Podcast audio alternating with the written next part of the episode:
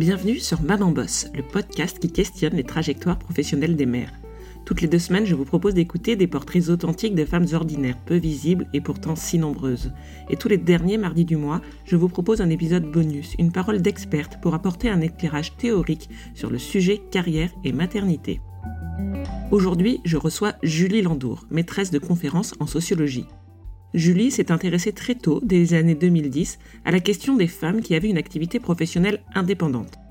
Elle a consacré sa thèse à ce sujet qui a donné lieu en 2019 à la parution du livre Sociologie des mompreneurs. Ce mot et ce mouvement directement venu des États-Unis s'est imposé dans les dix dernières années dans notre paysage économique, politique et médiatique.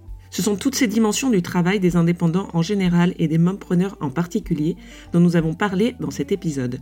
Et vous allez voir que les images ou les discours que l'on croise sur les réseaux sont parfois assez éloignés de la réalité sociologique.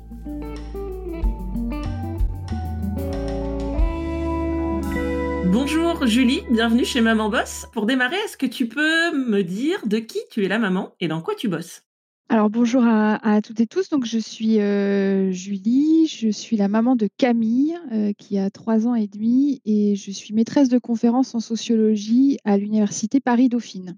Alors c'est justement pour parler de sociologie que moi je t'ai invitée aujourd'hui parce que tu as euh, publié en 2015 une thèse sur le sujet des mompreneurs. Première question que j'avais envie de te poser, c'est pourquoi s'être intéressée à ce sujet-là au point d'en avoir fait une thèse dès 2015 alors, en fait, j'ai fait une euh, première enquête au moment où j'étais moi-même euh, salariée dans un institut de sondage. Et euh, je m'étais aperçue que j'avais plusieurs collègues et notamment des femmes qui ne tenaient pas dans le travail et qui se reconvertissaient vers différentes activités qui étaient en général moins valorisées socialement que celles de cadres dans une grande entreprise. Donc j'avais des femmes qui étaient devenues kinésithérapeutes, d'autres qui sont devenues serveuses dans un bar. Il y a aussi des femmes qui sont devenues institutrices, d'autres qui s'arrêtaient de travailler. Et puis, je pouvais observer ça et là chez mes collègues des envies assez fortes de, de reconversion professionnelle.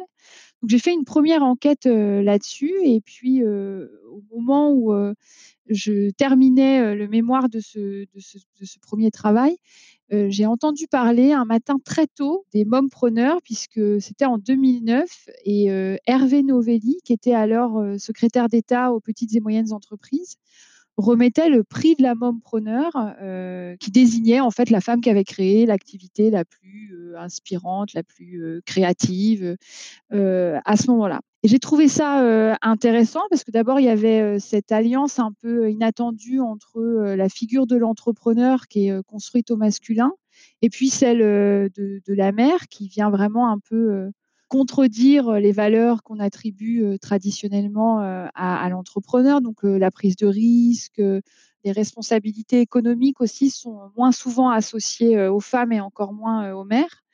Donc ça m'intéressait. Et puis la création d'entreprise, ça faisait pas partie euh, des reconversions euh, que j'avais observées à ce moment-là euh, dans l'enquête que j'étais en train de, conclure. Donc c'est ce qui m'a donné envie de, me lancer sur le sujet que j'ai du coup un peu retravaillé au fur et à mesure, parce que la, thèse c'est un travail au, long cours. Hein. Moi j'ai mis quatre ans à, faire la mienne. Est-ce que pour toi il existe un profil type de la mompreneur Est-ce qu'il y a des caractéristiques sociologiques particulières pour les définir? Moi, sur la population sur laquelle j'ai travaillé entre 2011 et 2015 et qui peut avoir évolué depuis, depuis la fin de, mon enquête, il y a plusieurs caractéristiques qui émergent. Alors, la première d'entre elles, en fait, c'est que les mompreneurs, elles ne sont pas toujours mamans. Ça, c'est la première contre-intuition, en fait, qui sort de l'enquête, mais elles sont souvent engagées dans des parcours d'accès à la maternité qui sont très lourds. J'ai eu plusieurs femmes, par exemple, dans l'enquête, qui sont devenues des, mères adoptantes, aussi des femmes qui ont mis très longtemps à avoir des enfants via des parcours de procréation médicalement assistée. Donc, c'est globalement quand même des femmes qui, pour ces raisons-là, mais pas uniquement, ont fortement investi l'identité, l'identité de mère et les pratiques autour de la maternité. Par ailleurs, sur la l'association sur laquelle moi j'ai travaillé, heu, plus particulièrement, parce qu'en fait, au sein des mompreneurs, il y a à la fois les femmes qui disent faire partie d'une association, mais il y a aussi tout un tas de femmes qui se retrouvent dans des réseaux, heu, plus informels, notamment sur les réseaux sociaux et qui, heu, se disent aussi, mompreneurs, donc ces femmes qui, à un moment, décident de se lancer, dans, l'initiative économique individuelle. Et donc chez ces femmes-là, je dirais que la première re caractéristique à avoir en tête, c'est que d'abord, ce sont souvent des femmes qui ont été, heu, ébranlées par le travail, heu, tel qu'il existe aujourd'hui dans le dans le salariat contemporain. Alors de différentes manières, hein, soit parce qu'elles ont eu beaucoup de mal à s'y insérer et c'est notamment, ce qu'on voit chez les femmes qui sont parmi les moins qualifiées, de l'échantillon sur lequel j'ai travaillé. Il y a d'autres femmes qui, elles, en fait, rentrent assez facilement, dans le salariat, mais ça ne les intéresse pas, en fait. Elles ne trouvent pas de motifs, valables pour s'y engager. Elles s'y ennuient assez vite. Elles trouvent que les activités qu'elles exercent n'ont aucun sens et donc assez à un moment et ça peut plus ou moins coïncider avec l'arrivée de la la maternité, elles décident de se lancer, dans des activités qui ont plus de sens, pour elles. Il y en a d'autres, par ailleurs qui sont, heu, on va dire, ébranlées là, plus fortement, par le par le salariat, soit parce qu'elles ont été licenciées et parfois de façon assez, heu, brutale, heu, soit parce qu'elles ne tiennent plus, heu, elles ne tiennent plus, physiquement. Et là, c'est plus souvent ce que j'ai observé chez des femmes qui étaient déjà mères, donc qui doivent, à la fois, tenir, les exigences du travail salarié, contemporain qui, on le sait et ça c'est pas seulement mon enquête, hein, les grandes enquêtes de sociologie du travail, le disent, hein, c'est plus difficile, le travail, salarié s'est intensifié, les délais sont plus lourds, on est, heu, en prise avec des difficultés et parfois des souffrances, heu heu, physiques et psychiques qui peuvent être, très fortes et puis ça, c'est à relier aussi à un travail parental qui est devenu de plus en plus exigeant, dans le même temps. Être parent aujourd'hui et je dirais encore plus être mère, c'est, heu, un travail qui vous demande de plus en plus de compétences, de plus en plus aussi de performance. Heu, ça prend, heu, du temps, ça a un coût, physique, économique et et moral qui, pèse aussi, très fortement sur les femmes et donc à un moment, le fait de ne plus tenir alors c'est souvent des femmes qui font par exemple le récit de burn-out et qui du coup, bah, ne tenant plus dans le travail, cherchent à reconfigurer un peu, heu, leur vie professionnelle parce que toutes sont par ailleurs extrêmement attachées au fait d'avoir une activité professionnelle. C'est ce qui les distingue, heu, notamment des femmes qui, heu, deviennent par exemple, complètement, femmes au foyer, qui est une activité à temps plein, mais qui est, tout entière centrée sur, le travail domestique et le travail parental. Elles, elles cherchent à tout prix à tenir, la norme de l'activité, heu, professionnelle qui est vraiment une norme qui est très fortement installée, heu, chez les femmes aujourd'hui et qui est particulièrement prégnante chez les femmes des catégories, heu, moyennes et supérieures. Parce que là, je vais, terminer avec le tour sociologique, de la question. Ce sont pas non plus n'importe quelles femmes dans l'espace social, ce sont plus souvent des femmes qui sont, des femmes issues des catégories, heu, moyennes et supérieures, mais plutôt le bas, des catégories supérieures et qui, ont par ailleurs eu, une proximité, sociale avec, l'entrepreneuriat. Soit parce qu'elles ont plus souvent que la moyenne eu des parents, qui étaient eux-mêmes indépendants, soit parce qu'elles ont aussi, des conjoints, qui sont, eux-mêmes indépendants et tout tout ça fait que du coup, la création d'entreprise devient un horizon, non seulement, possible, enfin ça fait partie du champ des possibles, mais en plus, c'est un horizon désirable. Depuis que que tu as terminé cette enquête en 2015, est-ce que c'est un sujet sur lequel tu as continué à travailler? Est-ce qu'il y a des évolutions, heu, notables sur, heu, les les 5-6 dernières années? Sur les 5-6 dernières années, moi je suis un peu sortie de cette toute petite catégorie, heu, en elle-même. Puis j'ai travaillé un peu plus largement sur la catégorie, heu, des indépendants. Ce qu'on voit, heu, c'est qu'il y a pas forcément une explosion, heu, du nombre d'indépendants, en France, hein, contrairement à la petite musique qu'on entend, souvent dans les médias. Alors, il y a pas beaucoup plus d'indépendants qu'il y en avait, avant. En revanche, les indépendants se sont transformés. C'est plus le même type d'indépendant, heu, qui existe et notamment, ce sont plus souvent des en des indépendants qui sont plus qualifiés, qui entrent dans la création d'entreprise, heu, plus tôt. Puisque souvent, heu, le partir, la reconversion, l'entrée dans l'indépendance était, heu, arrivait un peu plus tard dans la dans le parcours. Donc ça arrive un tout petit peu plus tôt Et puis, heu, on a quand même, une, un statut, heu, enfin le régime de l'auto-entrepreneur qui est devenu depuis, le régime de la micro-entreprise qui s'est lui-même, beaucoup transformé, notamment au niveau de la protection sociale qu'apporte, le régime. Si on regarde un peu sur le temps long, ce qui se passe du côté de l'indépendance, on s'aperçoit que de plus en plus, les pouvoirs publics ont cherché à faire en sorte que le régime de l'indépendance, le régime social des indépendants se rapproche le plus, le plus possible euh, du régime des salariés et apporte de plus en plus de, de protection sociale. Mais ce qu'on voit, c'est que malgré tout, ces recompositions, elles ne font pas nécessairement que tout le monde devient indépendant. Ça reste quand même un statut qui se reproduit socialement encore euh, très fortement. Donc, quand je dis que ça se reproduit socialement, ça veut dire que vous avez d'autant plus de chances de devenir indépendant que vous avez eu des parents ou des grands-parents qui étaient eux-mêmes euh, indépendants. Et ça, c'est quand même quelque chose qui reste encore très fort euh, dans le statut. Je voulais savoir si le fait d'être mère, ça introduisait des caractéristiques particulières dans le domaine de l'entrepreneuriat ou de l'indépendance. Est-ce qu'il y a voilà, des, des, choses qui sont particulières au statut de la maternité? Oui, parce que la maternité, elle fait de toute façon euh, des choses et elle fait des choses massives sur, euh, sur les, les, les, parcours professionnels des femmes. Il faut avoir en tête quand même que ce qui est assez nouveau, notamment avec cette euh, catégorie des, des mompreneurs, c'est que initialement, les femmes qui devenaient euh, indépendantes, c'était très souvent des, femmes qui euh, se tournaient vers l'indépendance en seconde partie de carrière. Donc, soit parce que les enfants avaient grandi et que c'était le moment où elles se sentaient de prendre un peu plus de risques, soit aussi parce que c'est des femmes qui ont divorcé et qui n'ont pas nécessairement eu d'enfants, etc. Ce que l'on sait globalement euh, de, travaux hein, euh, qui euh, existent en sociologie, on va dire depuis les années 70 et qui s'intéressent vraiment au parcours des femmes et notamment des femmes qui accèdent à des responsabilités, alors que ce soit notamment des responsabilités dans le monde de l'entreprise ou dans, dans le non-salariat, c'est que c'est quand même plus souvent des femmes qui sont plus âgées et qui ont moins d'enfants que la moyenne. Là, l'arrivée de la maternité dans l'indépendance, elle crée de nouvelles choses au sens où vous ne pouvez plus vous consacrer corps et âme autant que le font notamment les hommes à votre activité économique parce qu'à côté, les femmes continuent d'être très fortement assignées au ce qu'on appelle le travail reproductif. Donc c'est la prise en charge, la prise en charge des enfants, la prise en charge de la maison, la prise en charge du mari aussi, qui représente un, un travail à part entière pour tout un tas de femmes.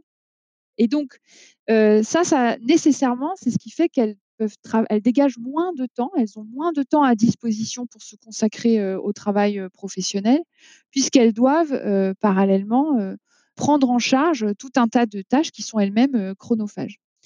J'ajouterais aussi un autre élément, c'est que les hommes, quand ils investissaient l'indépendance, ils étaient très souvent secondés par le travail invisible des femmes. Alors c'est exemplaire dans l'agriculture, mais c'est ce qu'on voit aussi plus largement. Par exemple, quand on regardait les carrières des hommes médecins, des hommes avocats, etc., il y avait toujours une femme dans l'ombre qui venait les aider parce qu'en fait, elle prenait en charge tout le travail reproductif, tout le travail relationnel, et puis souvent aussi une partie du travail productif. C'est le cas, par exemple, de la femme qui aide son mari chef d'entreprise, non seulement en s'occupant de la maison et des enfants, en organisant les dîners mondains qui vont lui permettre de trouver des clients à droite à gauche, mais en faisant par exemple aussi sa comptabilité le week-end. Ça, ça marche pour les hommes, mais par contre, ça ne marche pas pour les femmes. si je le dis autrement, ça veut dire que les hommes ne prennent pas en charge tout ce travail qui jusque-là était pris en charge par les femmes quand leur mari entrait dans l'indépendance. Et donc ça aussi, ça crée une différence majeure parce que du coup, euh, les femmes, elles restent euh, à devoir euh, exécuter ce travail-là. Et donc, nécessairement, quand on regarde par exemple les statistiques, on constate qu'elles travaillent environ une dizaine d'heures de moins que les hommes. Est-ce que ce qu'on peut observer en France est similaire à ce qu'on peut observer dans d'autres pays en Europe ou ailleurs dans le monde? Ou est-ce qu'il y a des caractéristiques, des particularités franco-françaises?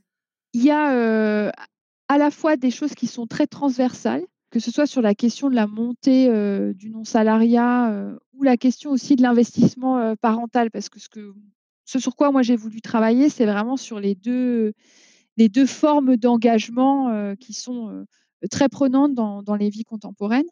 Alors, sur la question de l'indépendance, on voit globalement dans tous les pays, mais que ce soit aux États-Unis ou pour avoir lu encore récemment des des travaux de collègues en en Ukraine, par exemple, qu'il y a, des stabilisations très fortes de l'emploi salarié qui font que du coup, mécaniquement, le non-salariat devient quelque chose qui est revalorisé, qui est en tout cas revalorisé, par les pouvoirs publics comme manière de lutter contre le chômage, en fait.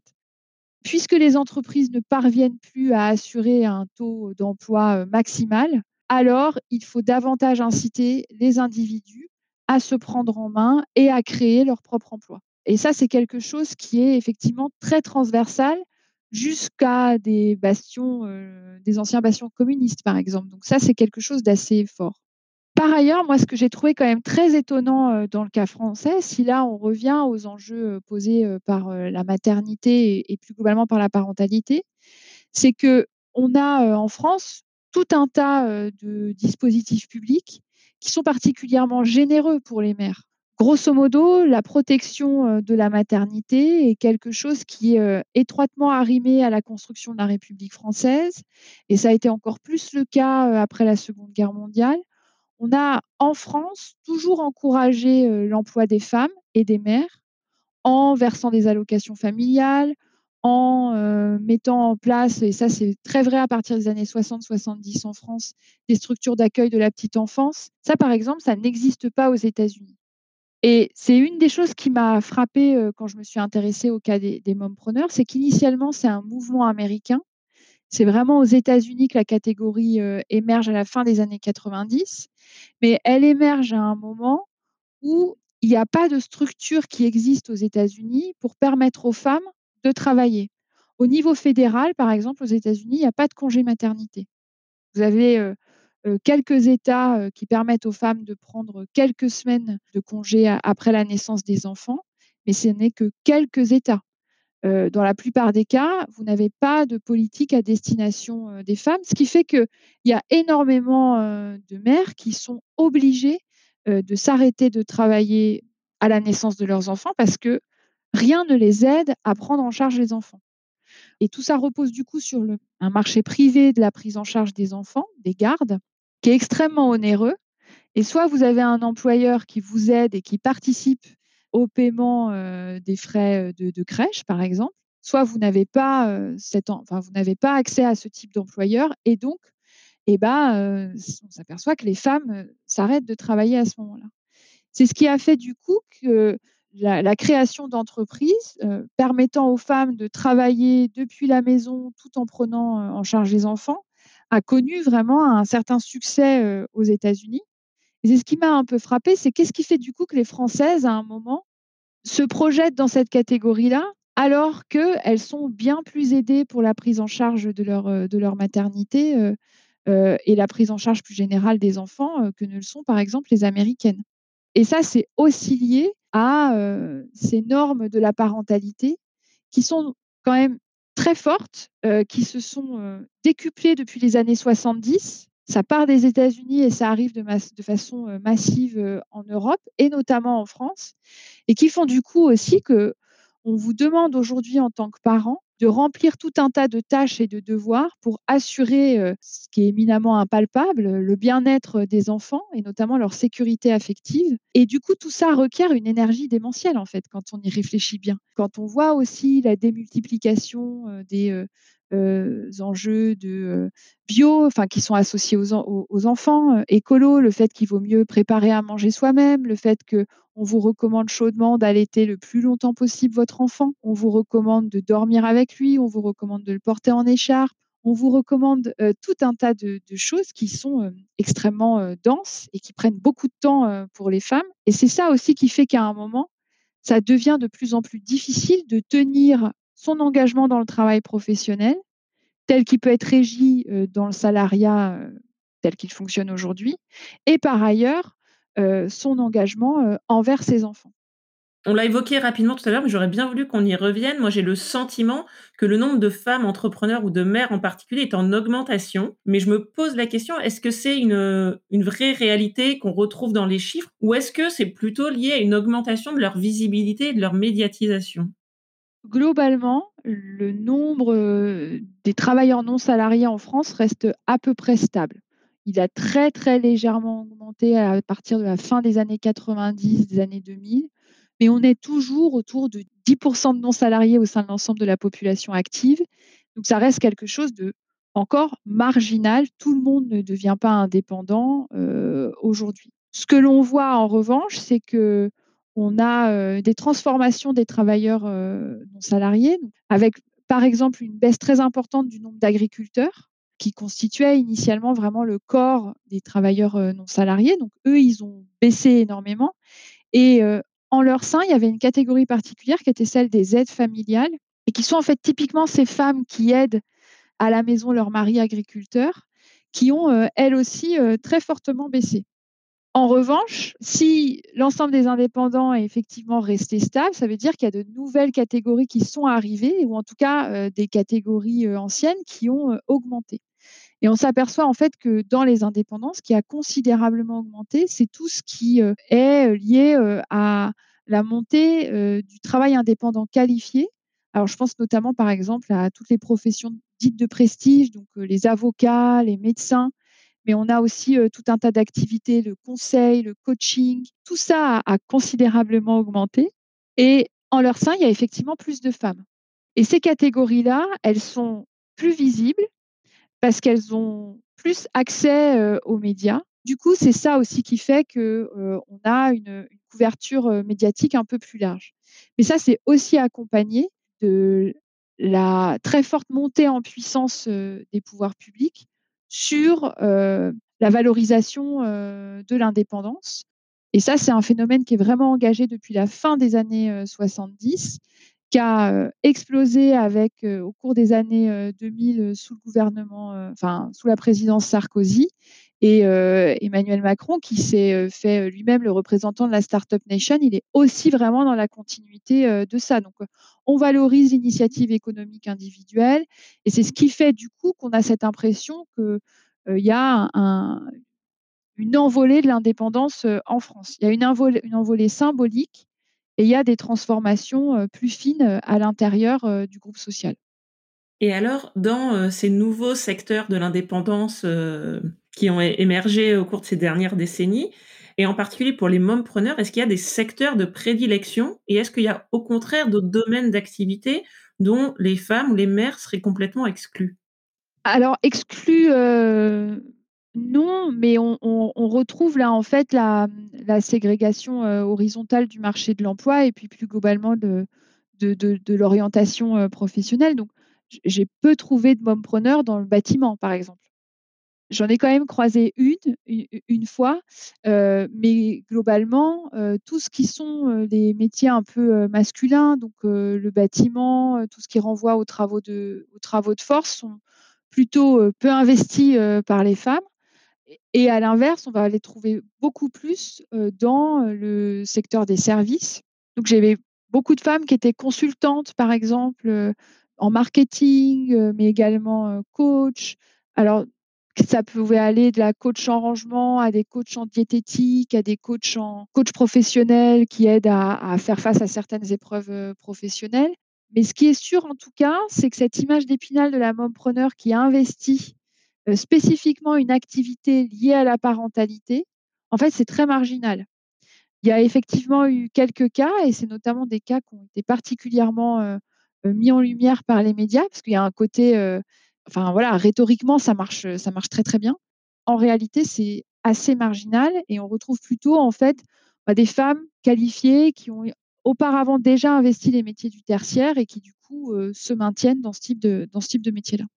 Dans l'imaginaire collectif, on pense souvent que l'indépendance, ça permet une vie professionnelle plus adaptée avec le quotidien d'une mère. Et euh, notamment, on entend souvent parler de la souplesse euh, des horaires de travail qui seraient plus compatibles avec ceux de, l'école, hein, si je caricature. Est-ce que ça, c'est vrai? Est-ce que euh, l'indépendance, ça permet une vie professionnelle plus compatible avec le quotidien d'une vie de famille? Est-ce que c'est une réalité ou est-ce que c'est un mythe? Alors là, je vais être obligée de répondre assez fermement que c'est un mythe pour plusieurs raisons. C'est un mythe, mais peut-être pas complètement pour tout le monde. Il faut quand même avoir en tête que les indépendants, ils sont vraiment historiquement marquées par la très forte amplitude horaire. Donc, par exemple, si je prends les données de l'enquête conditions de travail de 2016, les indépendants, ils travaillent presque 51 heures par semaine. On est à 36 heures 21 chez les salariés. Donc, on a grosso modo une différence de 15 heures de travail de plus entre les indépendants et les salariés. Les femmes travaillent un peu moins longtemps que les hommes euh, chaque semaine, mais on est quand même à 45 heures 22 contre 53 heures euh, chez les hommes. Déjà, l'amplitude horaire, elle est beaucoup plus forte.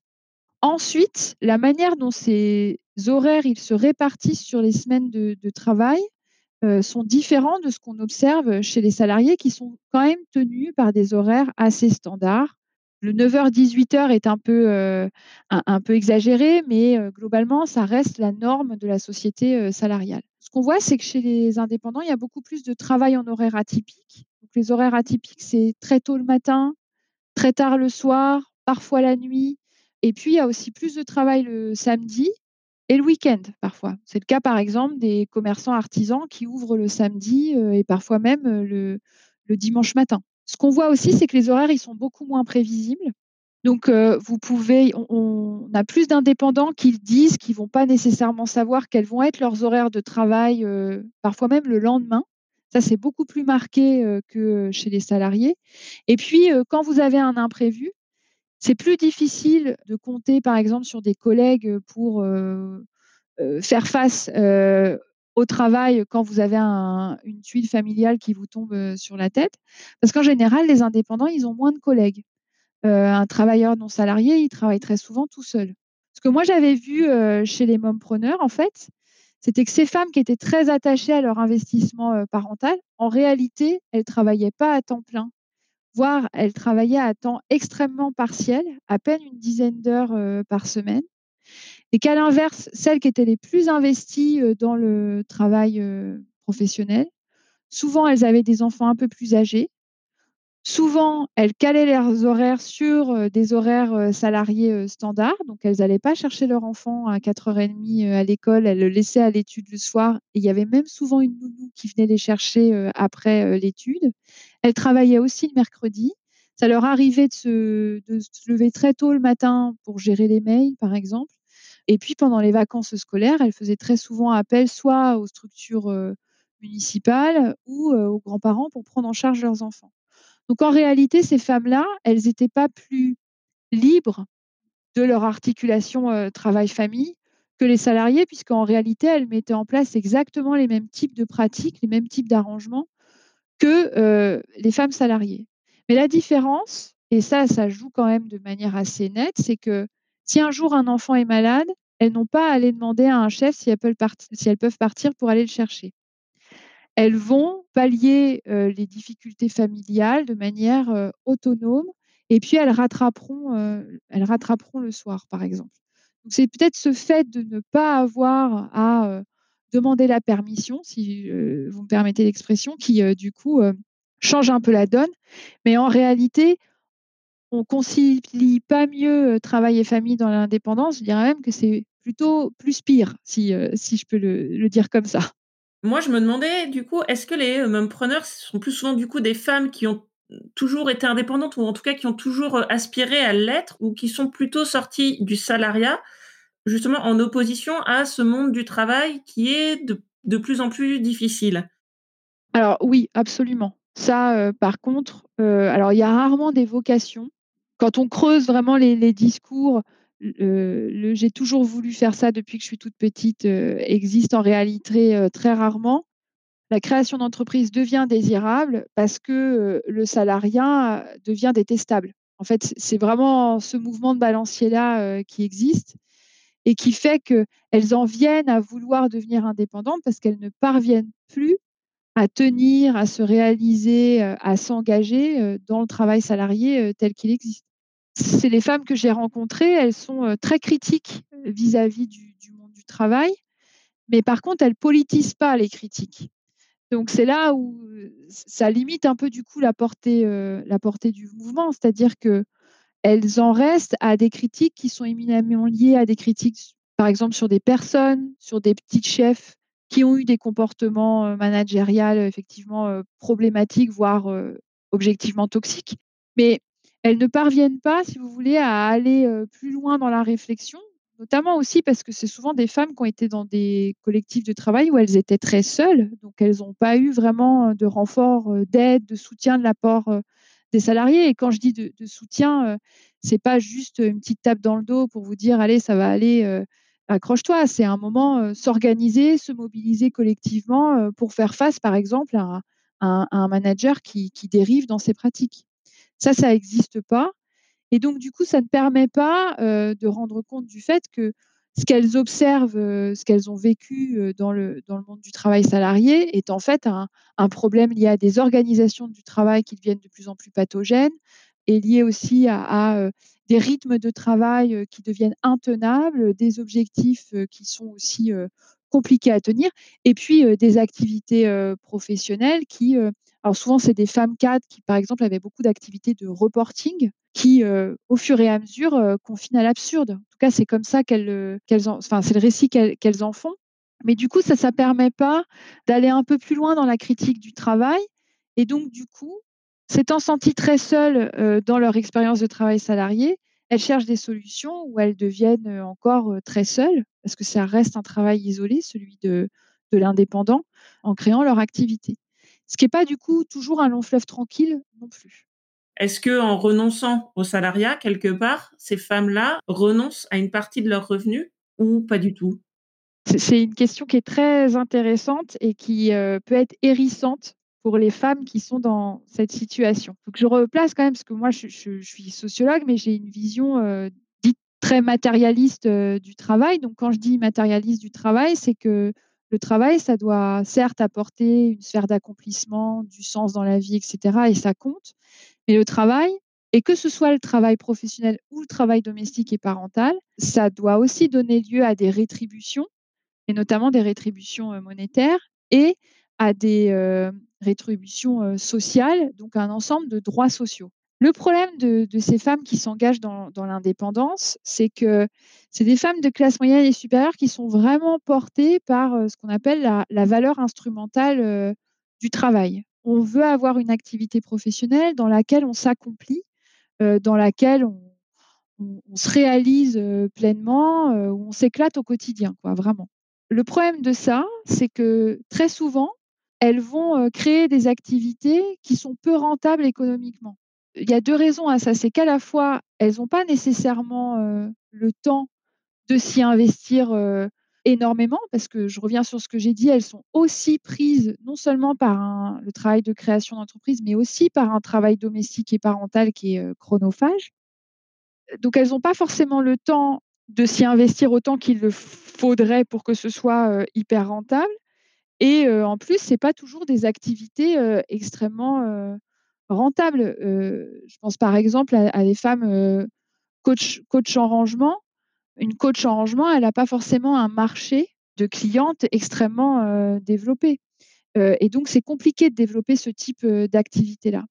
Sauf que il y a plusieurs choses. C'est que ces femmes, elles ont souvent été tellement ébranlées par le monde du travail salarié que du coup, à un moment, elles ont besoin de retrouver des activités qui ont du sens. Et elles misent vraiment tout sur ces activités qui sont porteuses de sens, quand bien même ça rapporte pas beaucoup d'argent. Et dans les cas que moi j'ai travaillé, il y a plus de la majorité des femmes que j'ai enquêtées qui sortaient moins de 10 000 euros de chiffre d'affaires par an.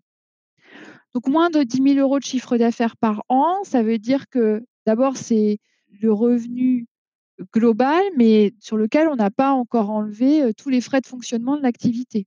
l'achat de matériel, les frais de chauffage, les frais de téléphone, etc., etc. Donc, en réalité, le revenu, il est moins important que ça. Et du coup, on se retrouve avec des femmes qui, dans les discours, ne savaient pas forcément toujours bien combien elles gagnaient par mois. Et quand elles le savaient, oscillaient parfois entre 400 et 600 euros par mois. On ne vit pas avec 400 ou 600 euros par mois. Sinon, il y a, enfin voilà, le, RSA serait plus plus valorisé que ça en France. Et les gens qui sont au CRSA le disent, c'est impossible de vivre comme ça. Mais souvent, c'est des femmes qui sont en couple avec des hommes cadres qui gagnent très bien leur vie. Et donc, quelque part, il y a cette espèce de passe-passe économique qui se passe dans la vie, dans la vie familiale, qui est que on part du principe que tous les revenus sont agglomérés, sont cumulés. Et puis, bah, c'est quelques années où c'est pas si grave. Et du coup, ces femmes-là en viennent à dire bon, je ramène moins d'argent dans le budget, mais en même temps, c'est moi qui prends en charge les enfants mais en même temps, on n'a plus de femmes de ménage. Donc en fait, c'est une forme de, double, double exploitation parce que du coup, elles font du travail qui par ailleurs lui-même n'est pas rémunéré. En tout cas, j'ai rencontré aucun cas de femme qui, par exemple, se ferait euh, verser un espèce de salaire ou une allocation euh, mensuelle par son conjoint au titre du travail euh, domestique et parental qu'elle accomplit pour son compte au final, parce que le mari en profite évidemment puisque c'est du travail dont il s'exonère de son côté. Alors tout ça fonctionne jusqu'au moment où les femmes divorcent. Et moi, j'ai eu des cas de divorce dans, au cours de mon enquête, malheureusement. Et là, le monde s'effondre. Et lorsque les femmes refont les comptes, parce que c'est malheureusement toujours au moment des séparations, trop souvent au moment des séparations, qu'on fait les comptes, qu'on rétablit les comptes dans les couples, et elles s'aperçoivent que non seulement elles n'ont pas pu épargner alors que leur conjoint a épargné, qu'elles n'ont pas de revenus pour vivre de manière indépendante. Et elles découvrent aussi que, par exemple, elles n'ont pas cotisé à la retraite et qu'elles vont se retrouver en grande difficulté au moment de leur vieillesse, par exemple. La question des revenus, elle est, cruciale. C'est aussi quelque chose que j'ai travaillé pendant ma thèse et qui fait que c'est en fait très souvent des situations de, précarité masquée, ces situations-là, parce qu'elles sont euh, cachées euh, par le, nid douillet euh, du mariage. Et quand le mariage se termine, pour des raisons X, Y ou Z, la situation devient beaucoup plus compliquée. Je propose qu'on passe à la question de conclusion un peu rituelle dans ce podcast. Pour toi, c'est quoi une maman boss en 2021 Si tu devais la décrire en trois mots, par exemple, ce serait quoi? Ça serait justement lié à la, pandémie. C'est euh, engagement euh, dans le bien-être des enfants, incertitude et euh, surcharge. Je crois que c'est un peu le, ce qui fait le lot des mères cette année. Eh bien, merci beaucoup pour ces trois mots de conclusion. Je remercie Julie d'avoir accepté mon invitation et j'espère que vous avez apprécié cette conversation. Je trouve personnellement que cet éclairage théorique est tout à la fois accessible, compréhensible et riche d'enseignements. Le regard universitaire et les données sociologiques permettent de remettre en perspective la réalité du marché du travail, loin des biais induits parfois par la médiatisation. Je vous donne rendez-vous la semaine prochaine pour un nouveau portrait de Maman Boss. Et pour être sûr de ne rater aucun épisode, vous pouvez vous abonner sur votre plateforme d'écoute préférée ou même mieux, vous abonner à ma newsletter. Toutes les infos sont dans les notes de l'épisode. Je vous souhaite une bonne semaine et d'ici là, Maman Boss